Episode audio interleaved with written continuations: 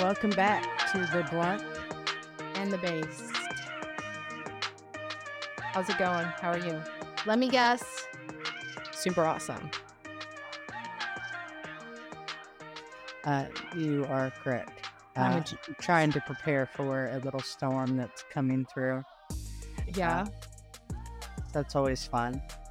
Yeah, we had one yesterday. I wonder if it's like the same thing, like if you're getting the same band or something.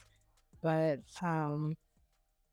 it was like a rude awakening being back in South Louisiana. I forgot how much it rains here. Yeah.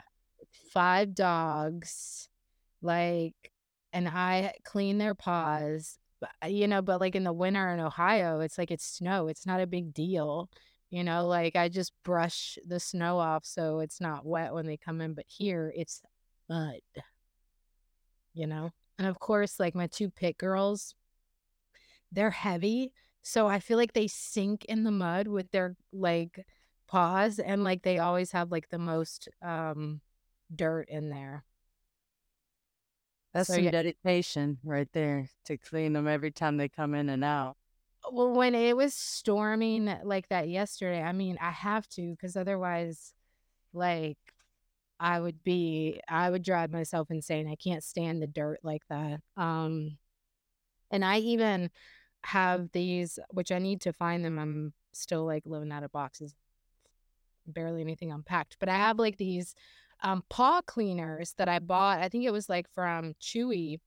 They're, like, these little black tubs, and you can screw the top off, and you put warm water in there, and it has like this circular brush, so you literally like dip their paws in it, and it does a good job, like it cleans it, and then you just have to wipe the little paw. But yeah, it's a lot when you're talking about 5 dogs and they have 4 paws each. So it's too much. And I have 2 golden retrievers. Like I have to sweep and mop like at least 3 times a week.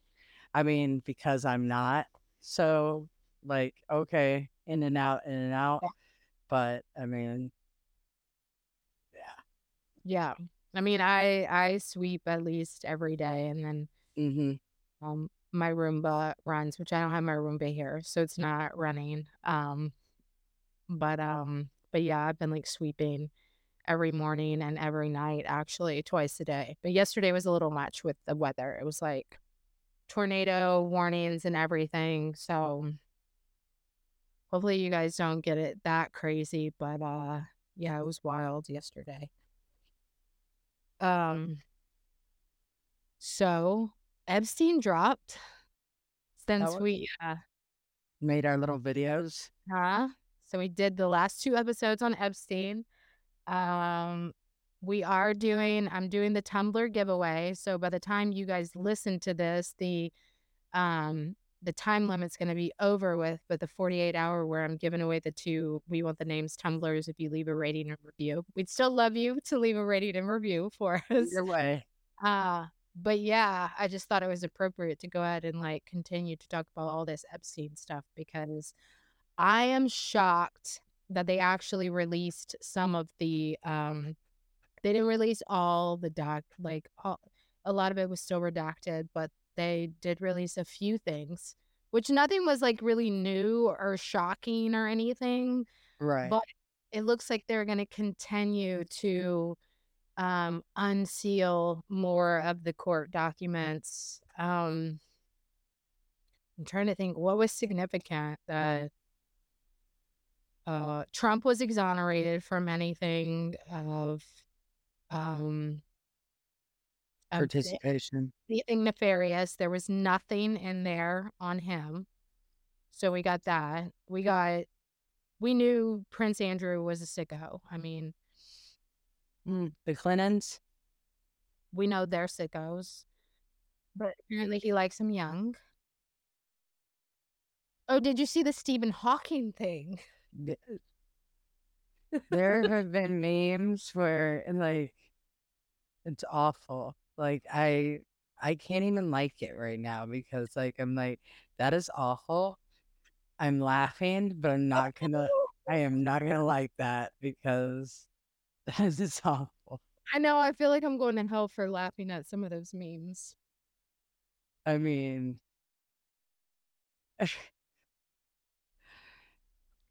so one, it's a wheel. It's a guy. Yeah, and like fire. I'm gonna do horrible things to you.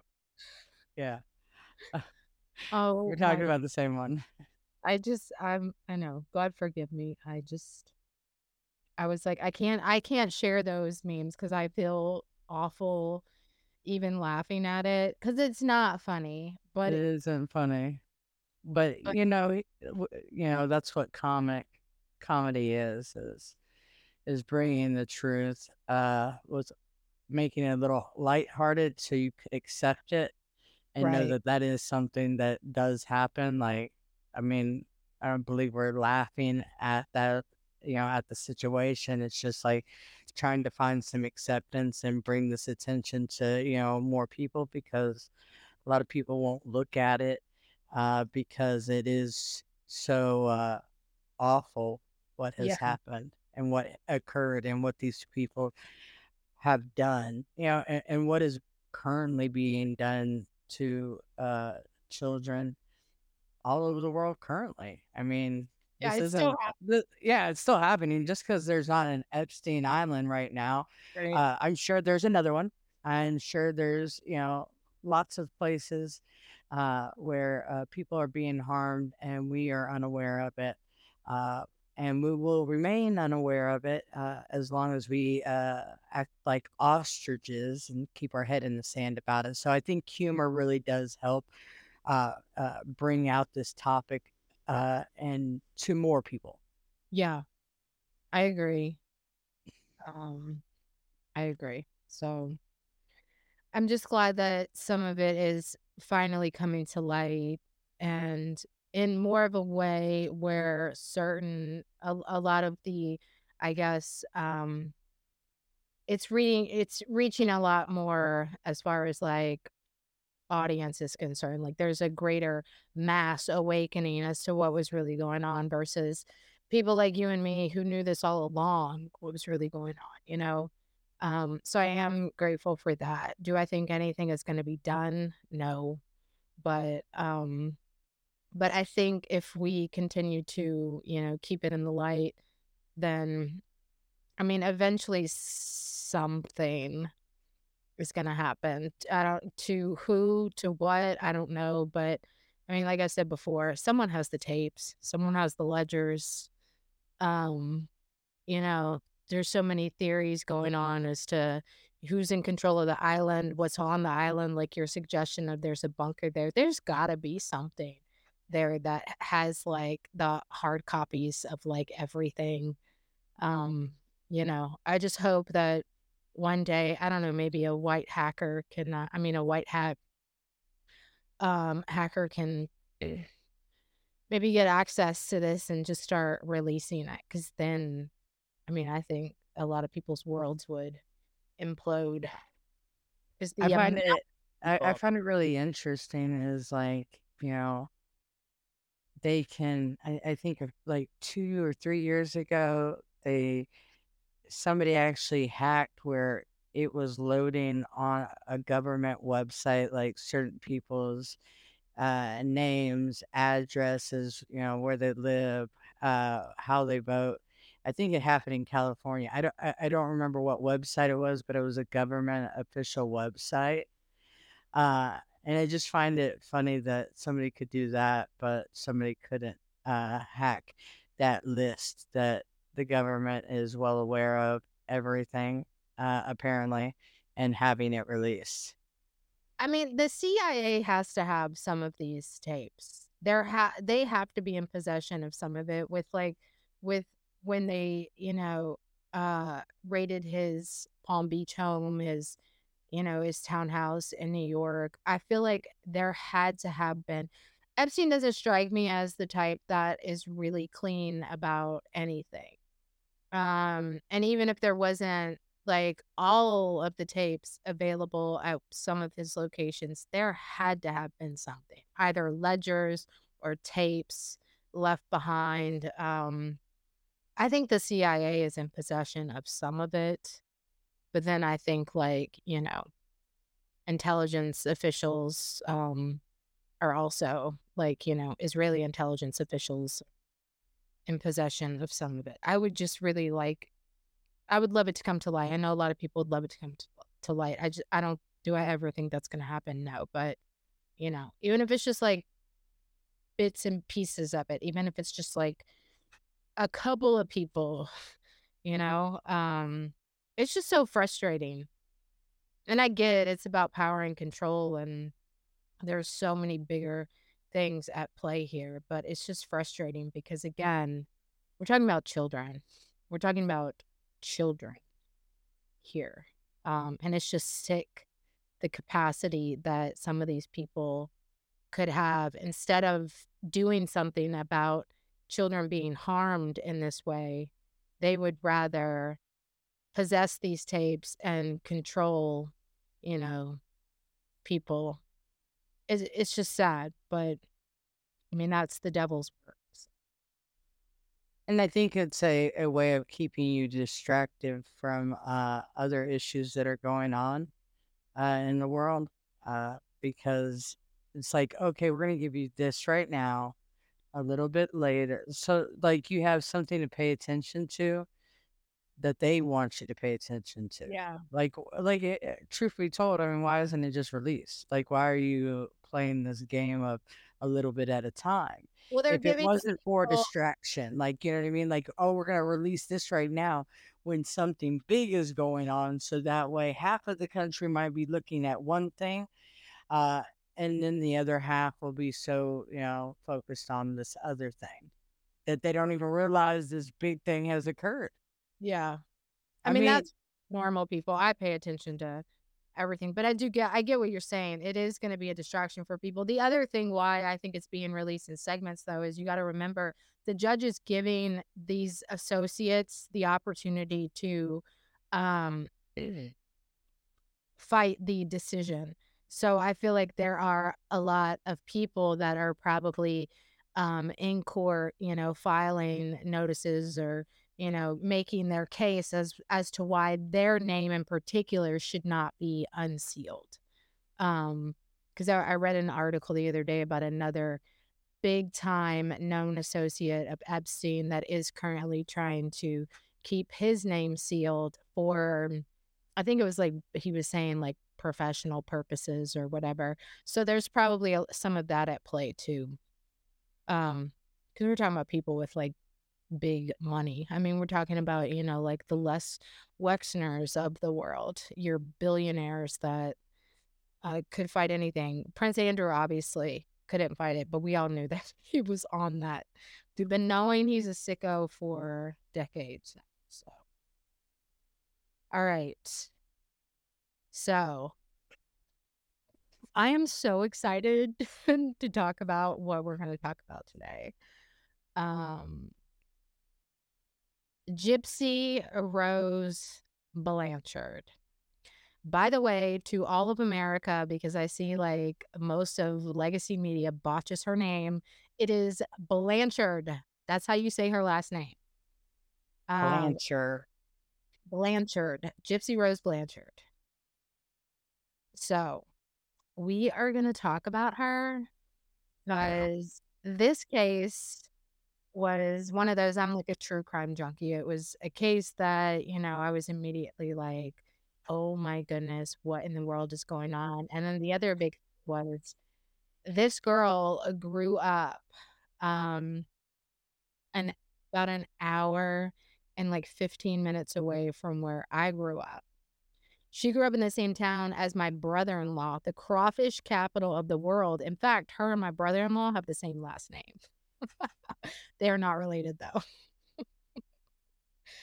But yeah, Gypsy Rose Blanchard.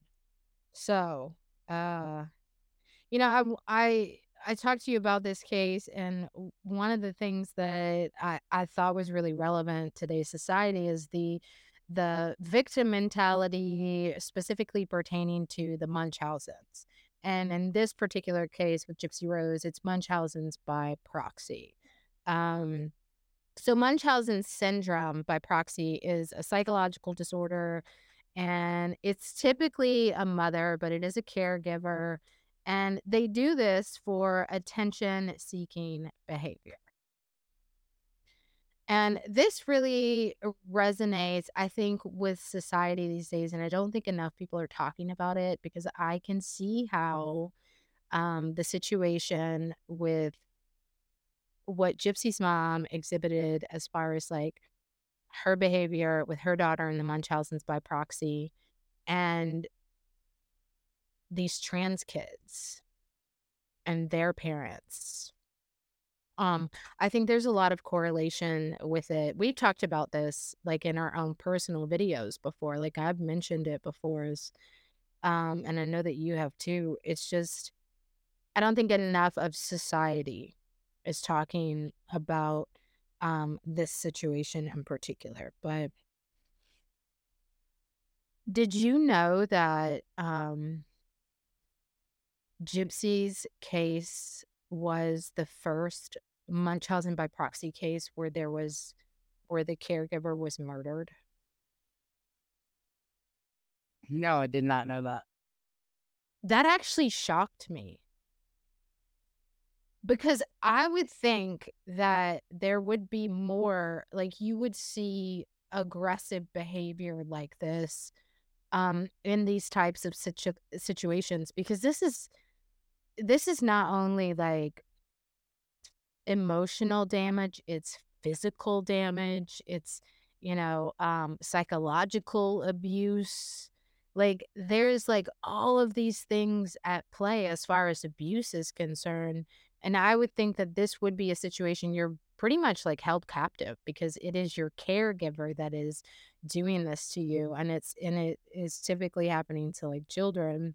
So it's like they don't have an option to really get out until they do get to, you know, a point where they are older, and then they can finally make that move or talk to somebody. But you got to realize that you're talking about someone who is like probably like a sociopath, extremely manipulative, very convincing, very believable, and is in complete control of that person's life. So it just shocked me that Gypsy's case was the first one that actually ended with a murder. Like I said, I think I wonder how many victims died from the caretakers. Ooh, that's a great question. I'm gonna have to look that up now. Because if they passed away, then obviously they didn't have the opportunity. Yeah. Or the physical capability, because Gypsy Rose, I mean, she had to manipulate.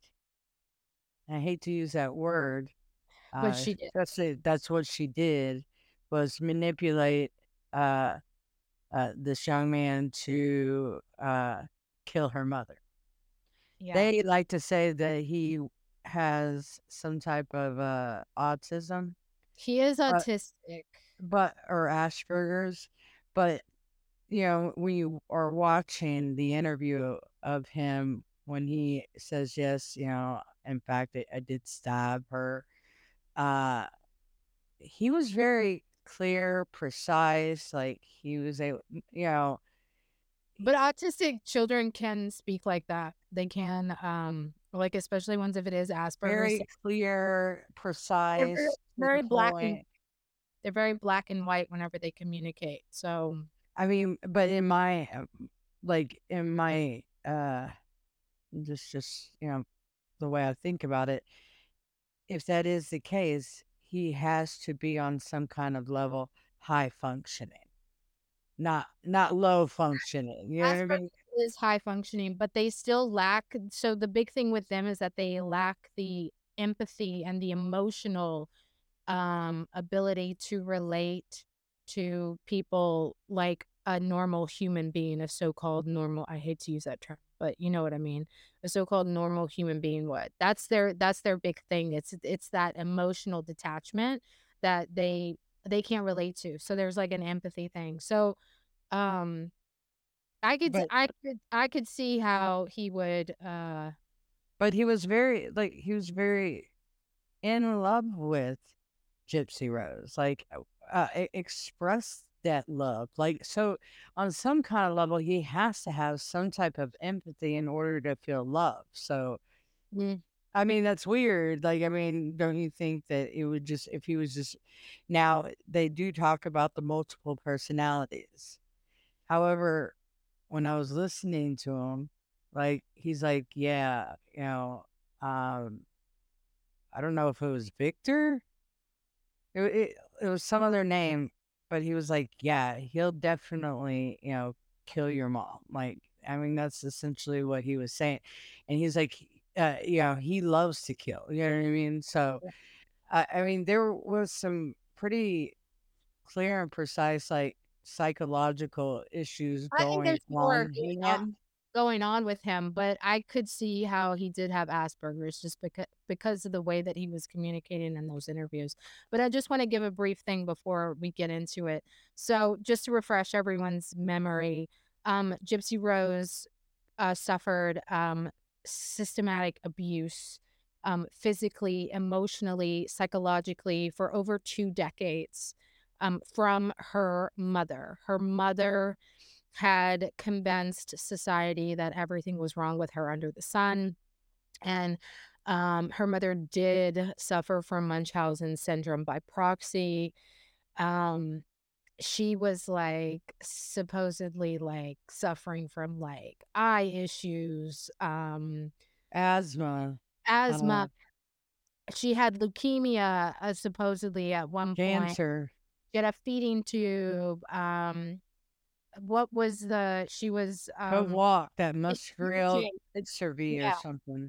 Yeah. So there were some severe issues going on. And, because of this abuse and basically Gypsy being held captive, it led to Dee Dee being murdered in June of 2015. Gypsy was ultimately, I believe she took a plea deal, and she pled guilty to second-degree murder. She was sentenced to 10 years, but she served 8 years. She was just released in December. And her boyfriend at the time, Cody, was convicted of first-degree murder and sentenced to life in prison without the possibility of parole. So this is the case that we're talking about. One of the other things that I wanted to talk about it was because we are seeing now there is a fascination with Gypsy. There's legacy media really gravitating to her, and for me it's odd. I get the fascination behind the story, but what I guess I'm struggling with is that it seems like legacy media is kind of romanticizing her experience and almost giving her, a pass on the, what actually happened and what took place. And I just think that that's a really dangerous territory to be in specifically. Everybody has a past. Everybody has things that, they have dealt with. Now, to the degree that Gypsy had, no, absolutely not. And I do feel for her because, she went through, torture.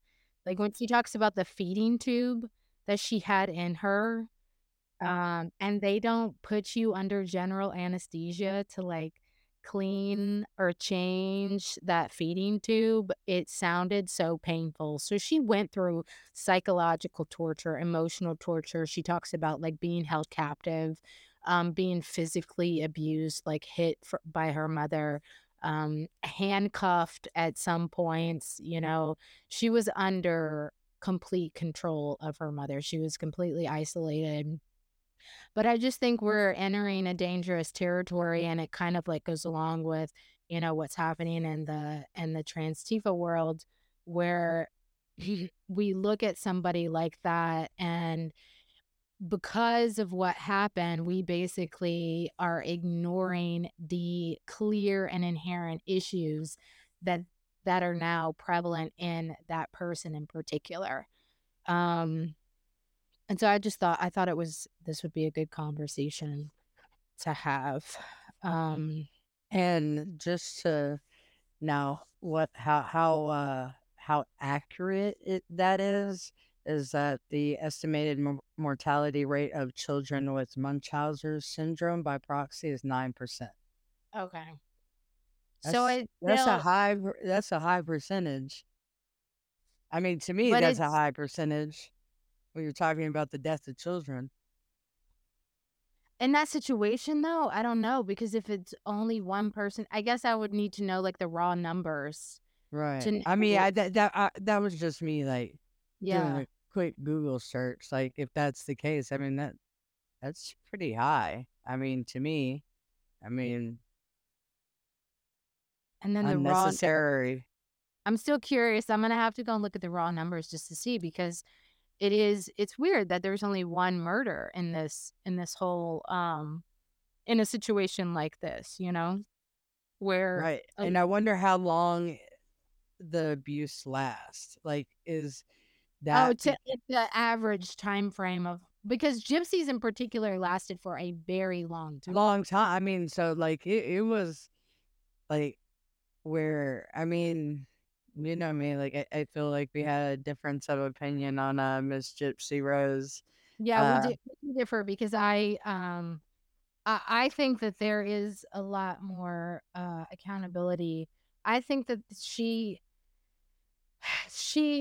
and you got to look at, like, the, you know, when we talk about, like, I mean, let's go back to it. You know, we can get into this discussion, and then we can talk about our differences on how we view her in particular, because I'm looking at, like, it from, like, an evidence standpoint, and the culpability of Gypsy herself in this situation. And again, I'm not saying that she deserved what she suffered. And I know that her childhood was stolen from her, but I think you got to look at it from the standpoint, there's so many children that their lives are stolen, you know, their childhoods are stolen from them. That doesn't, my childhood was stolen from me. Your childhood was stolen from you. I didn't grow up to be a murderer. You know, I didn't grow up to, you know, basically play the victim. In fact, I play the opposite role in my life. No, I am no victim to anybody, But Gypsy in particular, let's go back to this, because she did suffer from years. She grew up in Lafourche Parish, right down the road. She, at a very young age, her dad, who they got, like, they split up very early on. He got married at, like, 17 or 18. It was so young. You know, she got Dee Dee pregnant. They got married, and then that ended very quickly. So Gypsy was pretty much raised by her mom. It sounded like Dee Dee isolated Gypsy even from very, very early on. She was already, as a baby, she was saying that Gypsy was suffering from, like, sleep apnea. She said she had a chromosome disorder. Her mom was telling everybody that she wasn't going to live past, like, 18. And actually, I think it was, like, earlier than that. But then she kept extending, like, the ages, you know, like, when she didn't die, she was like, oh, it's a miracle, you know. And then there was a big discrepancy about Gypsy's age in particular. Like, if you look at, like, the footage, there was a big push by Gypsy's mom to make sure that she looked very young. She kept her very childlike. I think she even stated that she suffered, like, a mental disorder in the sense that developmental, you know, like, she wasn't you know, like, she wasn't like every other child in that situation. So she wasn't ever going to be, like, normal.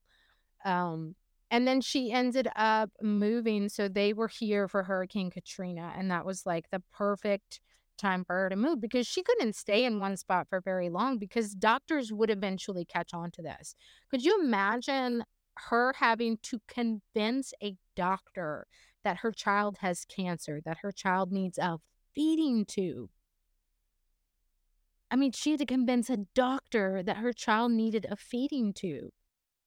So she was like, oh, well, when Hurricane Katrina came, she took it up as an opportunity to move north. And of course, Gypsy's records, her medical records, what happened to them? They got lost. They got lost in the hurricane, damaged, never to be seen again.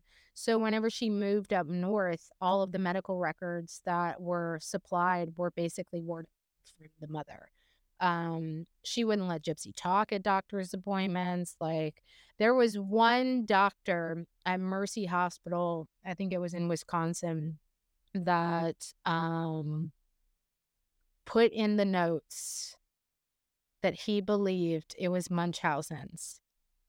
But he was on interview and said that he was basically afraid to say anything to the public because he could see everyone else around. They had completely convinced.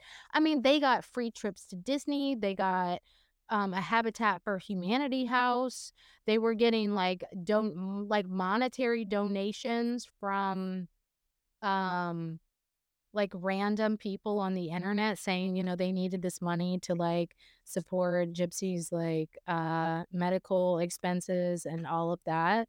So for a doctor to be afraid to say something because he could see how convincing this woman was to everyone else around her, I mean, that right there tells you the level that Dee Dee, her expert manipulation must have been on point. So no one's going to deny the fact that she suffered physical, emotional, psychological abuse. Not only that, she had several surgeries. Yeah. She's going to the hospital. She's having a gastro bypass, or not a gastro, what did I just have? Where you take your gallbladder out. There were several different surgeries that were done. So stays in the hospital, extended stays in the hospital, there was stuff where doctors were around her nonstop. I mean, on some level, I guess the way I look at it is it's evidence versus experience. What she actually experienced, the evidence versus the experience that she was traumatized with. I think that anybody could have a mental break in that. I think that for 100%, Gypsy Rose probably loved her mother very much. But I think on another level that the only way out was to kill her. Yeah, I don't mind at that time. I don't think she ever loved her.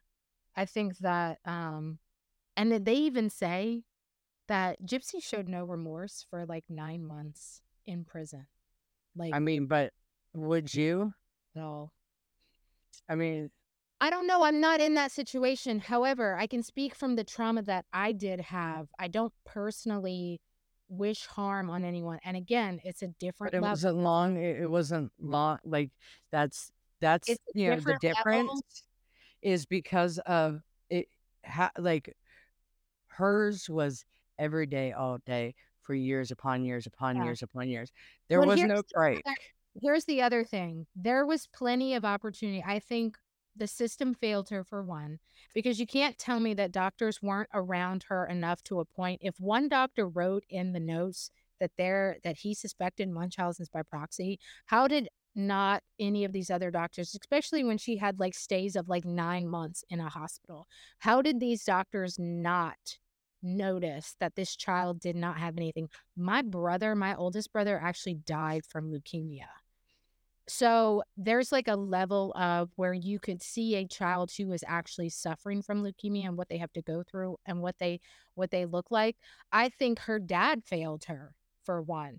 I know that Dee isolated Gypsy, but if you're the father and your child, you could see that her hair was being shaved. That was not hair falling out. When people have cancer, there's like clumps of it, and you'll have like bald spots, and it doesn't come out perfect, you know? Like it'll fall out in like different stages and different ways. Every video that you see or picture that you see of Gypsy, it is perfectly shaved. Her family even acknowledged that they knew that that Dee Dee was shaving her hair. CPS was called a couple of times, and they went in and they talked to Gypsy's mom and didn't talk to Gypsy, and were like, oh, there's nothing going on here. So I think that part of this travesty, this tragedy for her, was the system did fail her. Yeah, her mom was a good master manipulator, but the system failed her too. Her family failed her. Her father failed her. CPS failed her, which I know that they're crap anyway, but still, it's like, come on, the doctors failed her at this point as well. So what would have, like, that's the whole thing. It's like this doctor didn't want to say that it was, you know, Munchausen by proxy because her story was so convincing. Well, like, I think that's just showing, like, she was more terrified of her mom than she was anything else. Like, anything else. And not only was she being failed by the doctors, not only was she being failed by CPS, and the family.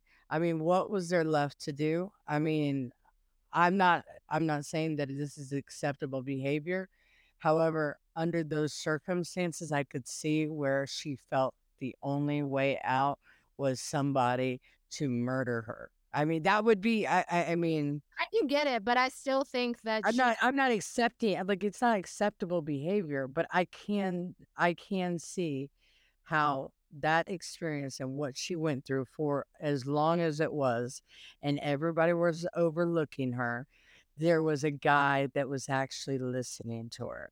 Like, hey, I'm not really sick. Hey, you know, I can really walk. Hey, this is what's being done to me. Huh? Her family knew that she could walk too. They admitted that they knew it. And I'm just like, but there's more before this even happened that I think that people are forgetting. And I think that they are not really putting the full accountability that Gypsy, I think, should be absorbing. And I think we should have a break right now. And we're back. And we want to tell you something super awesome. That's right. So we're still at the beginning of the year. And if you guys don't have a resolution, here's your resolution. Start supporting non-woke companies. Amen. Freedom, patriotic, owned, keep the money in the U.S. I say that, but then it's also available in Canada, and that's okay. We love our Canadian patriots as well. But anyway, My Freedom Cart. So if you're anything like me, I used to be like an Amazon junkie. I do my like subscribe and saves with all of like my favorite things. Mine in particular was like my healthy stuff, my collagen powder that I take every day, my pre-workout, my protein bars, household items, you know, all of the things that you were spending money on anyway. And I was still, you know, doing it to Amazon until like a year ago. And I was like, you know what? I don't want to support those companies anymore that don't support me. But I didn't know where to go until My Freedom Cart. And it is all of the things that you could possibly need. You're not spending any extra money. It's all of your household items. It's like, what do you get? Like, toothpaste. I get protein supplements. I get vitamins. They have some skincare items that are really good, and also shampoo, conditioner, laundry detergent. There's nothing that you can't support with My Freedom Cart. And also, it is something that is toxin free. So what you're getting at Target with, Gain, and with, your floor solution, your surface cleaning solution, all of those have chemicals that are not good for us whatsoever. It's been proven. And what is made with My Freedom Cart is toxin free. So that's definitely something to get excited about, right? On your way to keeping yourself healthy as long as possible. That's right. And while it's toxin free, it's also very affordable. Again, it's things that you're going to be spending money towards anyway. Yes. So this is not an added expense. You can cancel your Amazon subscribe and saves and check it out. And right now they have a special where it is just $1 annual membership. I am putting our links in the show notes, so go check it out. myfreedomcart.com/livinglight or myfreedomcart.com/superawesomefTL. Yeah. All right. Now we're back to Gypsy Rose. Okay. So real quick, I want to talk about Gypsy Dee Dee's history a little bit, because this bitch was crazy.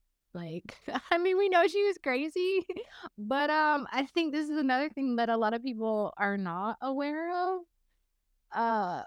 But so she was apparently already psychotic, like way before Gypsy was even around. And she got it honest because her mom, so Gypsy's grandma, was also a little kooky.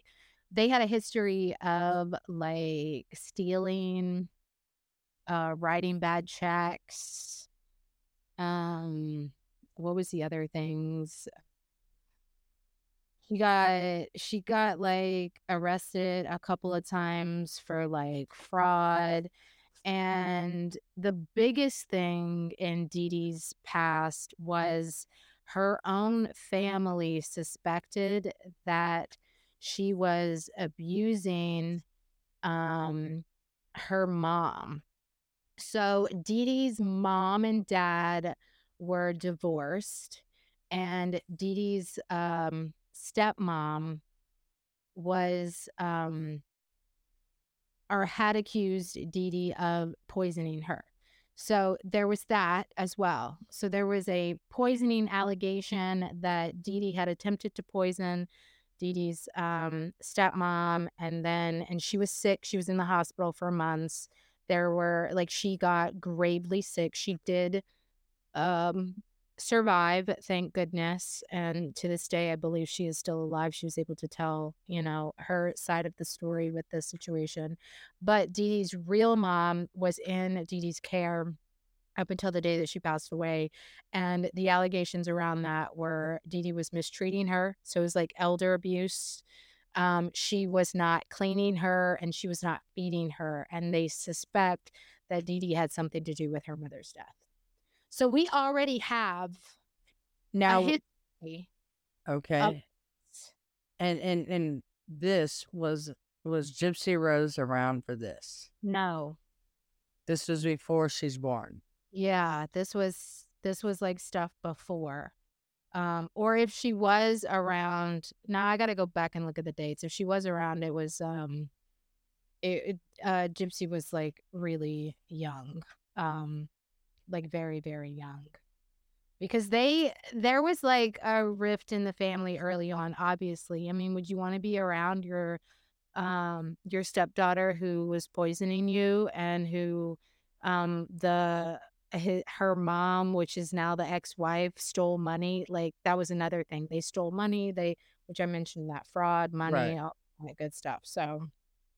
So there was already a lot of like manipulation going on, lots of bad things, and we're seeing, you know, crimes that are clearly escalating, because there's a big difference from like stealing to now I'm going to try and poison you and kill you. And then like allegations of like elder abuse, you know, stuff like that.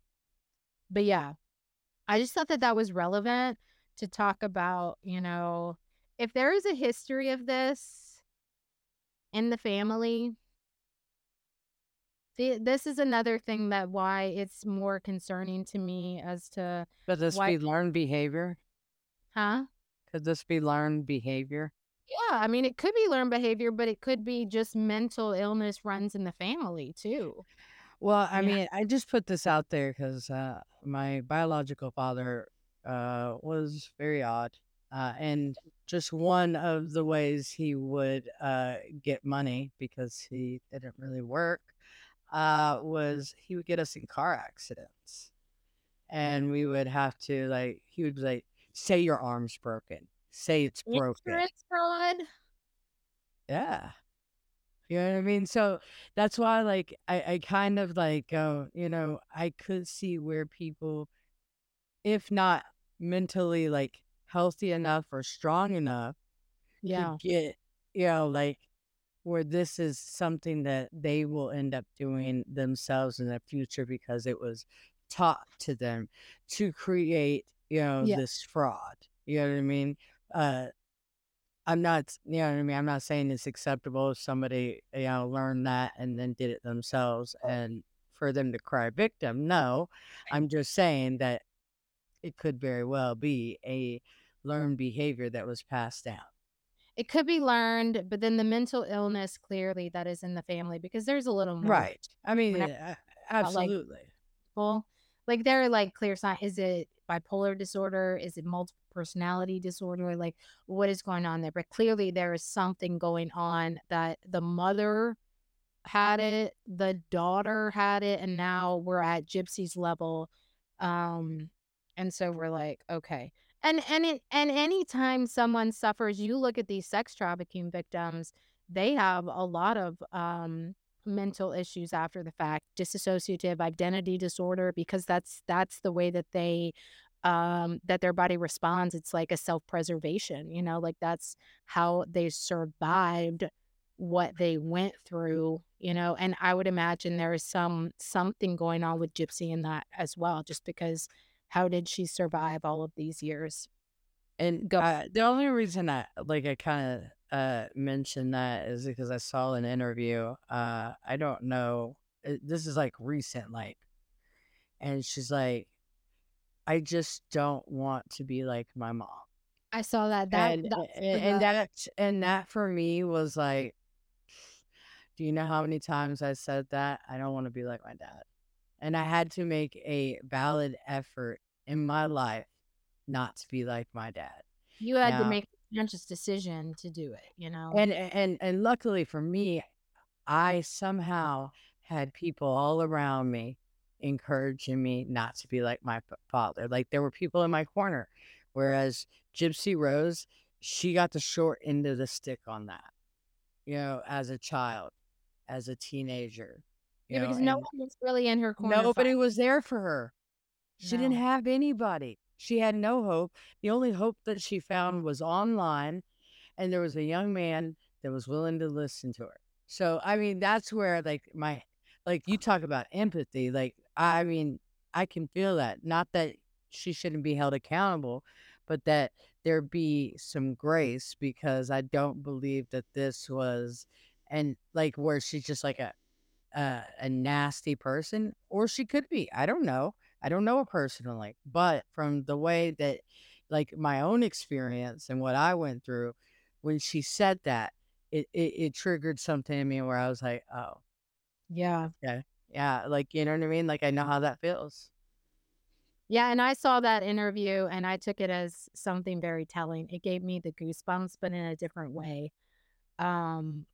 And I think, so let's talk real quick. So just to preface this, Gypsy's favorite Disney movie was Tangled, you know, where Rapunzel gets trapped in the castle, in the tower by her mom, and the mother is thrown out of the window of the tower at the end of it and dies. I think this is like a little foreshadowing, a little, you know, weird. But we know that throughout this whole process, like you said, no one was really there for Gypsy. And she had some instances. She had tried to run away with an older gentleman. Her mom came back and found her and threatened her. And I believe she ended up getting like handcuffed to like a chair for a while after, you know, that behavior. Her mom punished her and was like, "You're never going to do this again."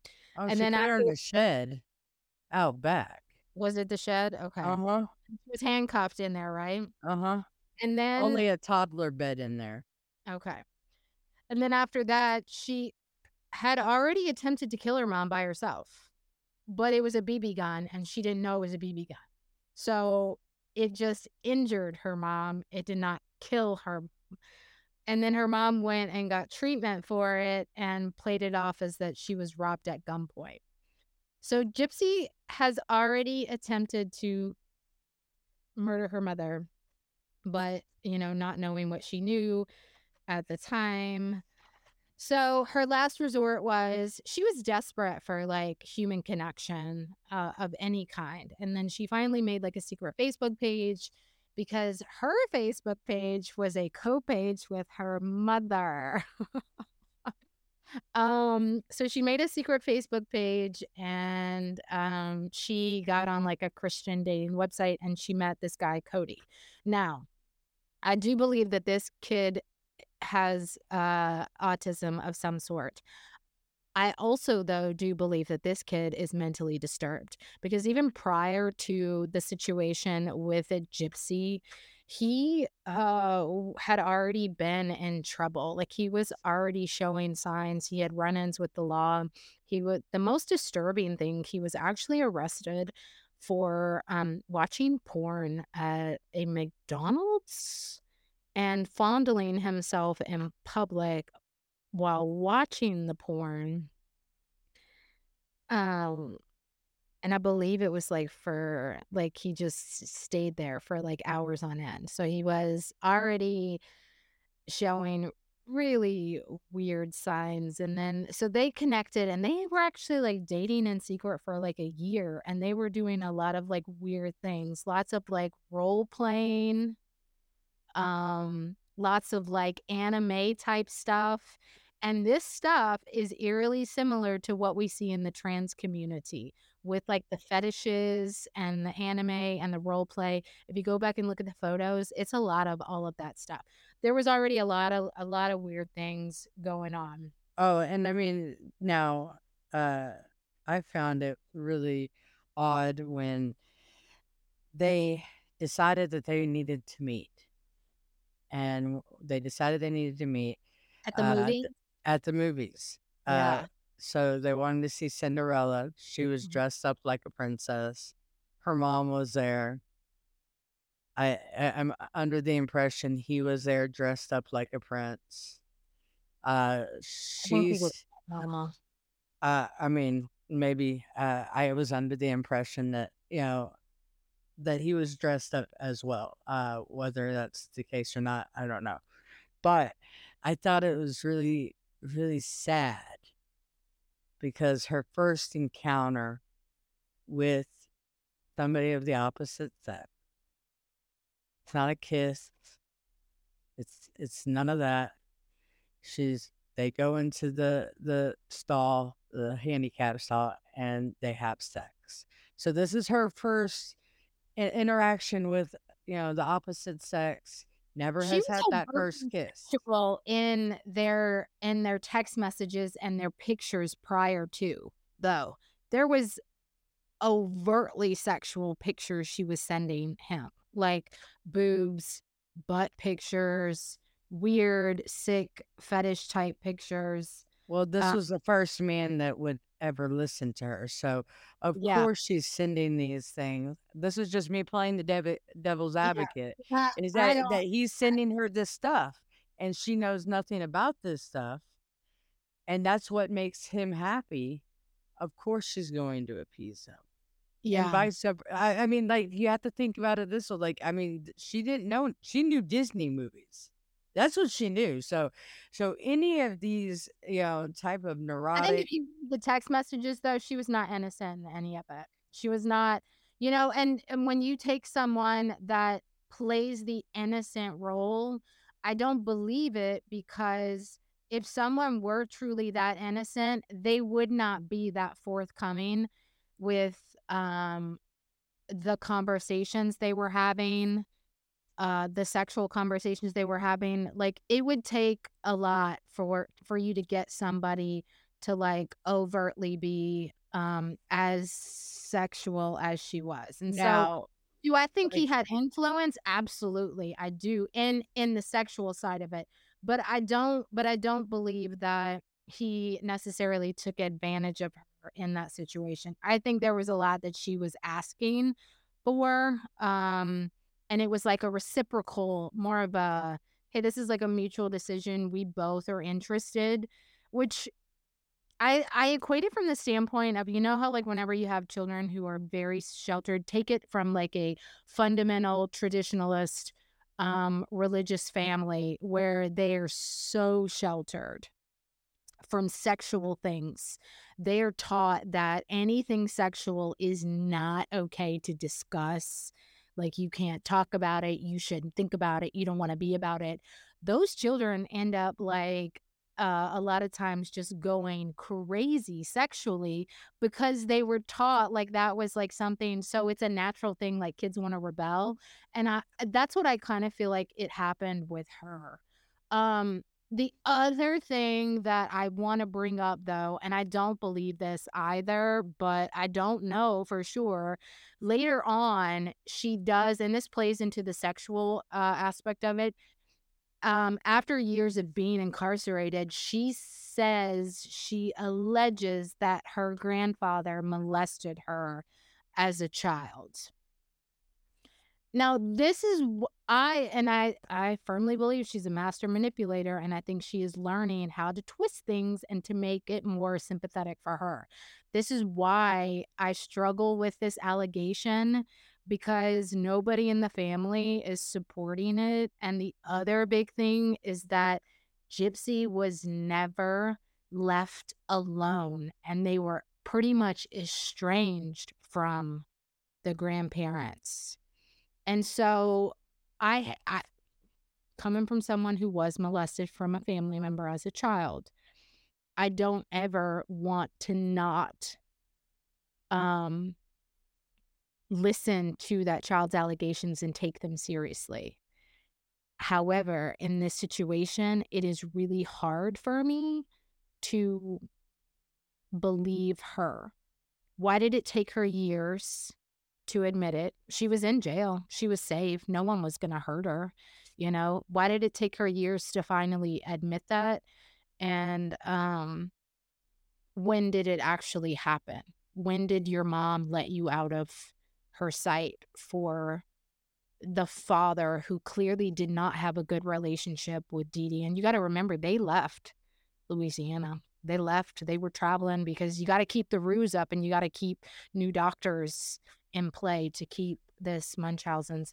So I don't know. How do you feel about that, about the grandpa allegation? Well, we'd really have to know timelines at this point. Yeah. I mean, because, you know, what, the mother tries to attempt to kill the stepmother. Yeah. So Dee Dee is taking care of her sick mother that dies in her care. Okay. Well, I mean, there's things going on. So at some point, could they have been in the same house as the grandfather? Yes. I mean, they could have. I mean, and that could have happened. Now, that was been proven that, you know, all the people in the family are a little bit cuckoo for Cocoa Puffs on some kind of level. Don't bring the Embro Bridge, okay? I mean, and no disrespect, you know. So do I think that that's a possibility? Absolutely, because And I that mean, would explain that's because somebody waits a very long time to talk about what has happened to them doesn't make it any less true. I agree with that as well. You know what I mean? Like, sometimes it takes a long time, especially processing. In the middle, like when she, like right then was with her mom and all of that kind of stuff, she's just living in that sickness. And so she's trying to kill her mom and everything like that. So all of this is going on. There's I agree with that as well, everywhere. But years after being incarcerated to say it, I would think at the point where she knows that the gig is up, you murdered your mother. We know this. It's like, why not get everything out in the open? And that's why I kind of feel like it is fake. And again, timeline would be really important in this situation to verify that that was the case. So I would be very interested to see it. But I kind of feel like it's a manipulation tactic because it's like, okay, she's having time to think about everything that she has done. And this is coming from a girl who convinced a guy to kill her mother because she couldn't kill her mother herself because she had a failed attempt. She couldn't run away from her without her mom coming back to get her. And then it's like you're literally living with this behind bars. And it's like, I could see how her wheels would start turning, and let me think how else I can garnish sympathy. How else? Like, my cousin in particular was the one who molested me. And this is kind of why it triggers me in this sense. Whenever he finally got caught, because I wasn't the only one that he molested, whenever he finally got caught, he said that his grandpa had molested him. That's why he was doing it. And I feel like it's an excuse. I feel like it's a cop-out. I was molested. You were molested. We didn't grow up to be molesters or murderers, you know? So that's kind of where it triggered me when I heard her say that years later. It's like, come on. Like, if that really happened, when everything was coming to light and you knew that no one else could judge you any more than they were judging you at this point, and you were getting everything off your chest, and she said it felt good to get everything off her chest, why not say that too? Why not say, hey, here's part of my issue? Because everything else that was going on, you know, like, kind of, again, this is me playing devil's advocate with you here, but you get what I'm saying? Do you understand? No, no, absolutely. I mean, it could be you could be absolutely right, and I could be just very sympathetic for the situation, especially when you know, you're more of evidence, I'm more experience. Yeah. You know, those are from a different symbol. Right. Like, even when you said, when I go, you know, I heard when she said, I don't want to be like my mom. I want to do whatever I can to be not like my mom. I can relate to it 100%, but where my heart is and where her heart is might be two different places. So that could mean two different things. But for me, because I think of things as I think about them, when somebody else says it, like, I could really relate to it because I had heard myself say that about my own father. So, I mean, whereas you were like, oh no.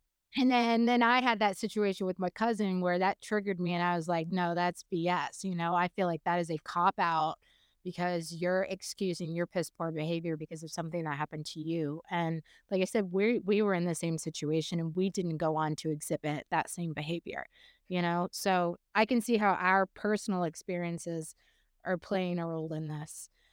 So let's get into the actual murder. We know that Cody is out there. But then we go on, and leading up to it, we got play-by-play text messages. Gypsy is like planning this out. She pretty much planned it out. She did. Yeah. Like, she told Cody, hey, here's what you do. Here's how you do it. Blah, blah, blah. This is how it's going to go down. They were very organized in the sense, like, they knew what was going to happen. They took the time to she placed the knife, the gloves outside of the house for him. For him to be able to come in. She sat there and listened to her mother cry for her help. And they were so calculating that they took the knives, the gloves, and money, and I think a couple other things, and mailed it to Cody's house, knowing that that's where they were going to ultimately end up after the murder happened. So they packaged all that stuff up and got the evidence out there and mailed it. They didn't carry it on them. They mailed it so that they could get everything out there. This right here, though, is what is most alarming to me. The Facebook page post. Mm-hmm. It was Gypsy's page. And he verified that Gypsy made these posts. And she wrote, and I quote, "The bitch is dead. I fucking slashed that fat pig and raped her daughter. Her scream was so fucking loud." Those are her words. Gypsy wrote that. This is what's hard for me to process. That is like the signs of sociopath right there. And this was after the murder had occurred. And then you go back and you see Gypsy's interview where I believe she tried to play these Facebook posts off that she didn't make them. And she also tried to say that the rough sex that they had after he murdered was rape. And I cannot believe that. Not when she writes this. It's really hard for me to reconcile. What are your thoughts on that? I think she was I think that she was being created to be this evil individual. I mean, you would have to be. Like, you would have to be in this mindset of being that vicious to see this all the way through. Like, I feel like that she felt like she had no other choice. And when you have somebody else that's sick, to kind of like, I don't know. I mean, I see your part 100%. I'm struggling right here with this. No, I totally get it, but I also can see how influence had a lot to do with her and with him. Like he has this, Asperger's, like. They're very intelligent people. You know what I mean? They just have they're just awkward with individuals. They're awkward, emotional connection in humans. And, right. Anything human, but they're smart. They think logically, though. Just because they're brain smart, they're wickedly smart. And they typically have like one particular talent that they're good at, like music or math. But they are not people that you would say have street smarts. They're not those people. Well, they're more childlike. They're innocent and they're childlike. So they are easy to manipulate. And I'm not defending Cody because Cody obviously has issues, and we know this. But they are easy to manipulate, and they are easy, to convince to do things. And I guess whenever I see him, do I think that he belongs behind bars? Absolutely. But do I see a very childlike person in there that is easy to manipulate? I mean, you don't know what the truth is, because like when they were cleaning up the body and cleaning up the scene, he requested that she be naked when doing so. Did he say that? Or did she say that? Because she said a lot of things. Well, this was a third party talking. So I'm not 100% if it was her or him. I don't know how they collaborate a story between the two of them. Yeah. Because she outwardly goes, "No, I'm the one that planned it. I'm the one that did it. I'm the one that told him to do this." Like, I mean, she's the one stating that. So, I mean, I feel like on some kind of level, she took accountability. I mean, at first she did not. She was like, oh, I don't know what's going on. What about my mom? What? She's dead? What? I mean, she only took accountability because she knew they had the text messages and she knew that they saw it, because even you can even see at the point in the trial where I still feel like she was trying to convince her family that it was more Cody, where the text messages were brought out. You see her face turn around and look at her family. And that is not a face of, I'm confident, I'm good. That's a face of worry and shame, and she's scared because they're about to read the verbatim text messages where it is clear that she is the one that prompted this all and started this. And she's the one that said, I am ready to go. Let's do it. And we know she wanted to do this because she already tried to do it. She just did it with a BB gun, so it didn't work.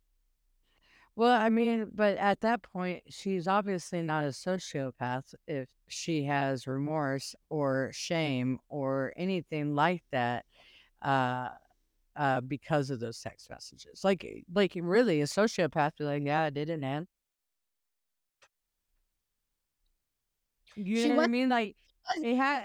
remorseful though for killing her mom though, and that was clear. They said that she didn't show any kind of remorse and then she until like nine, and I don't know more, like they say that, but then it's like, what was she really showing?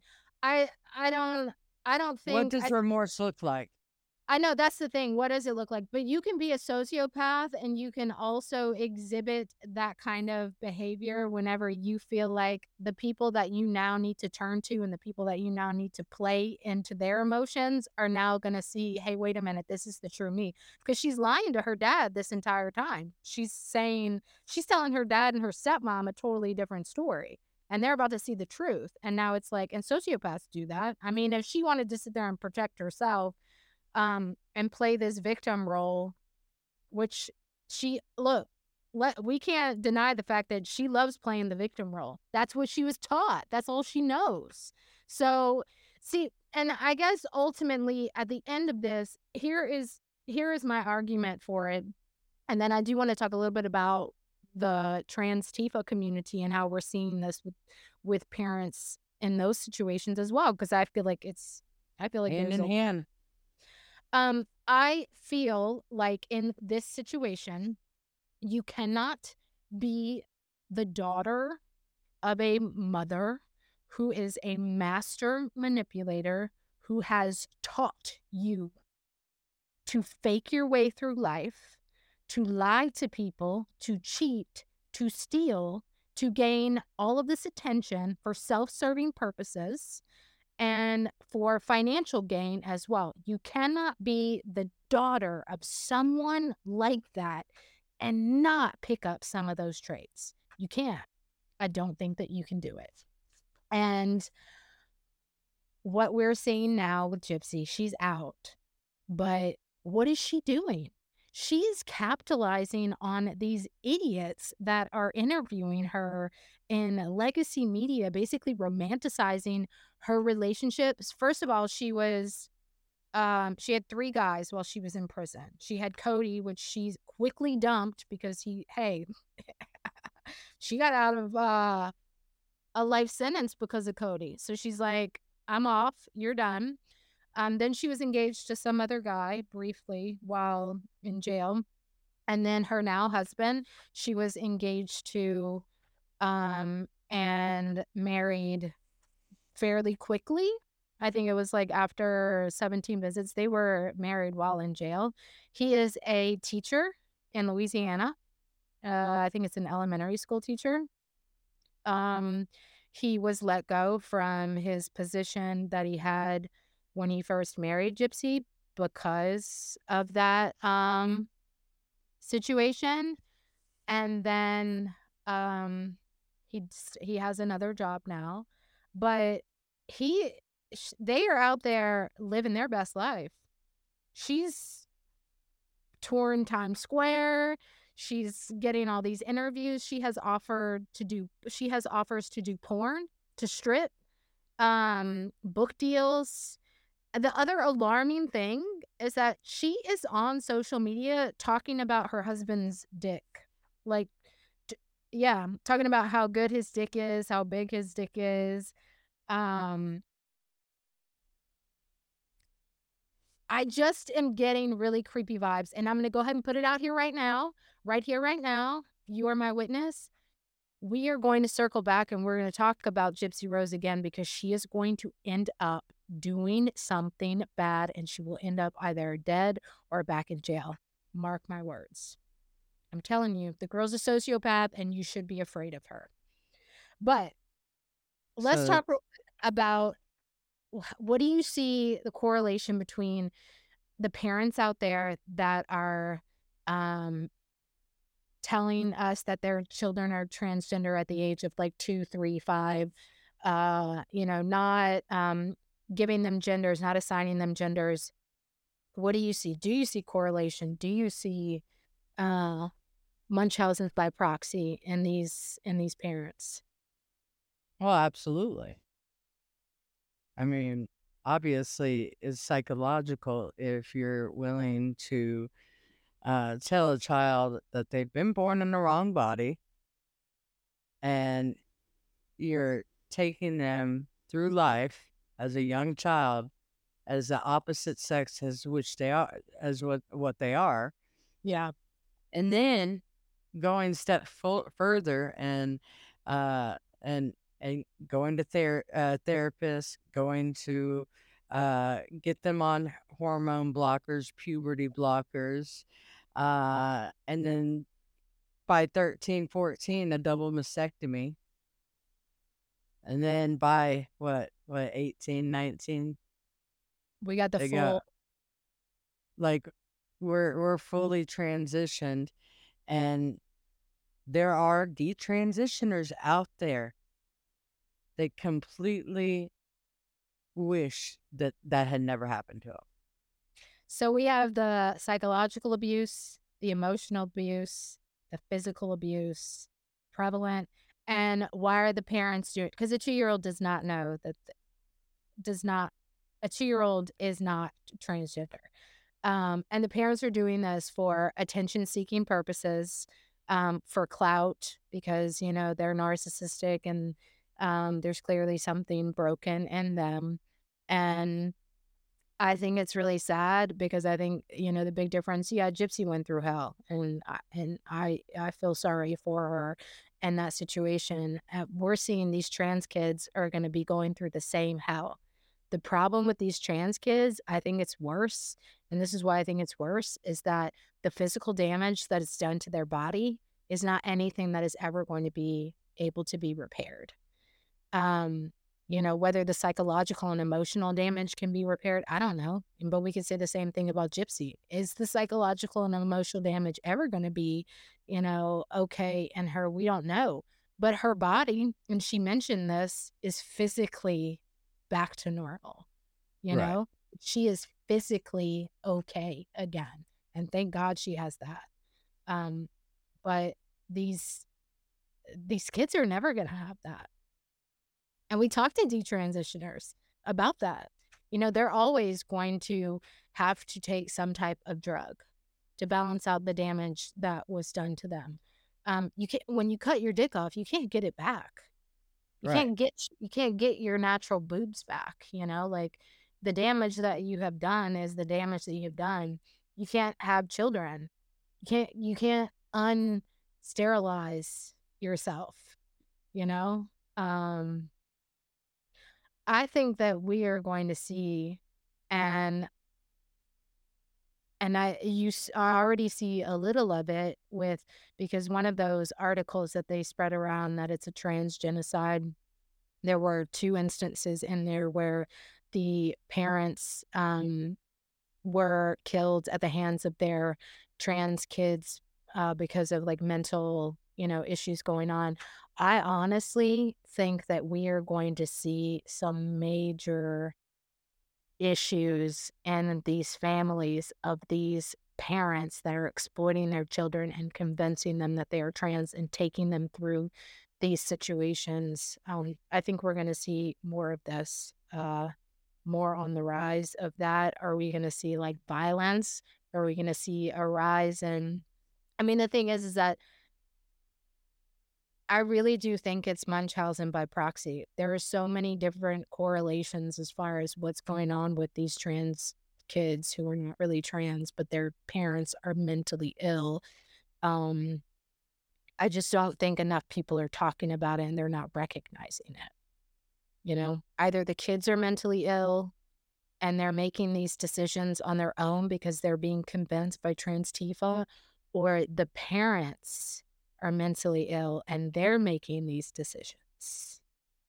And it's just really sad because these kids' childhoods are being stolen.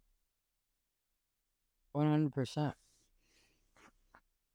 I mean, and it's sad because society is writing it off as human rights. You know, so here we are. No one to fight for these kids. No one to fight for Gypsy Rose. You know, no one is in her corner, and no one is in these kids' corner because it is being perpetrated by the caregivers. Mm-hmm. It is the same situation, and how people can't see this. It's sad. I mean, but that's why we do what we do, and that's why we bring up these issues and how these all these like cult-like behavior, whether mm-hmm. we're I even go as far as, you know, the twin flame, right? Yeah. It's just another type of manipulation over the mask of people. And then, you know, we have Gypsy Rose. All of these are same behaviors of trans Tifa at the end of the day. And it's all manipulating people to gain monetary value. And money, it's control, prestige, power. Yep. Self-serving. It's all self-serving intentions. At the cost of these children's livelihoods. And their health. Mm-hmm. Stability. Mental. Oh. So this was a lot. I feel it's a lot. And I think we'll find more stories out there that is directly correlated with the trans community, with cult-like behaviors.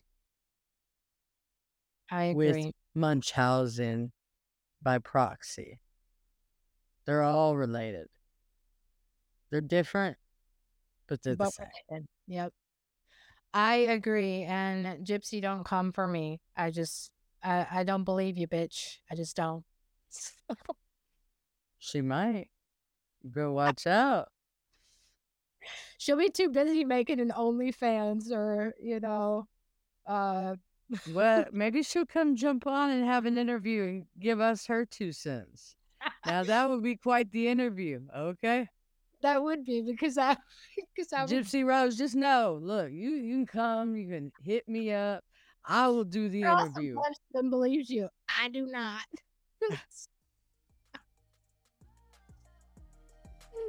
Oh Lord! All right, this is a lot to unpack, but it was good. Good discussion. Absolutely. Oh, all right. Until next time, my friend. We hope you have a super awesome day.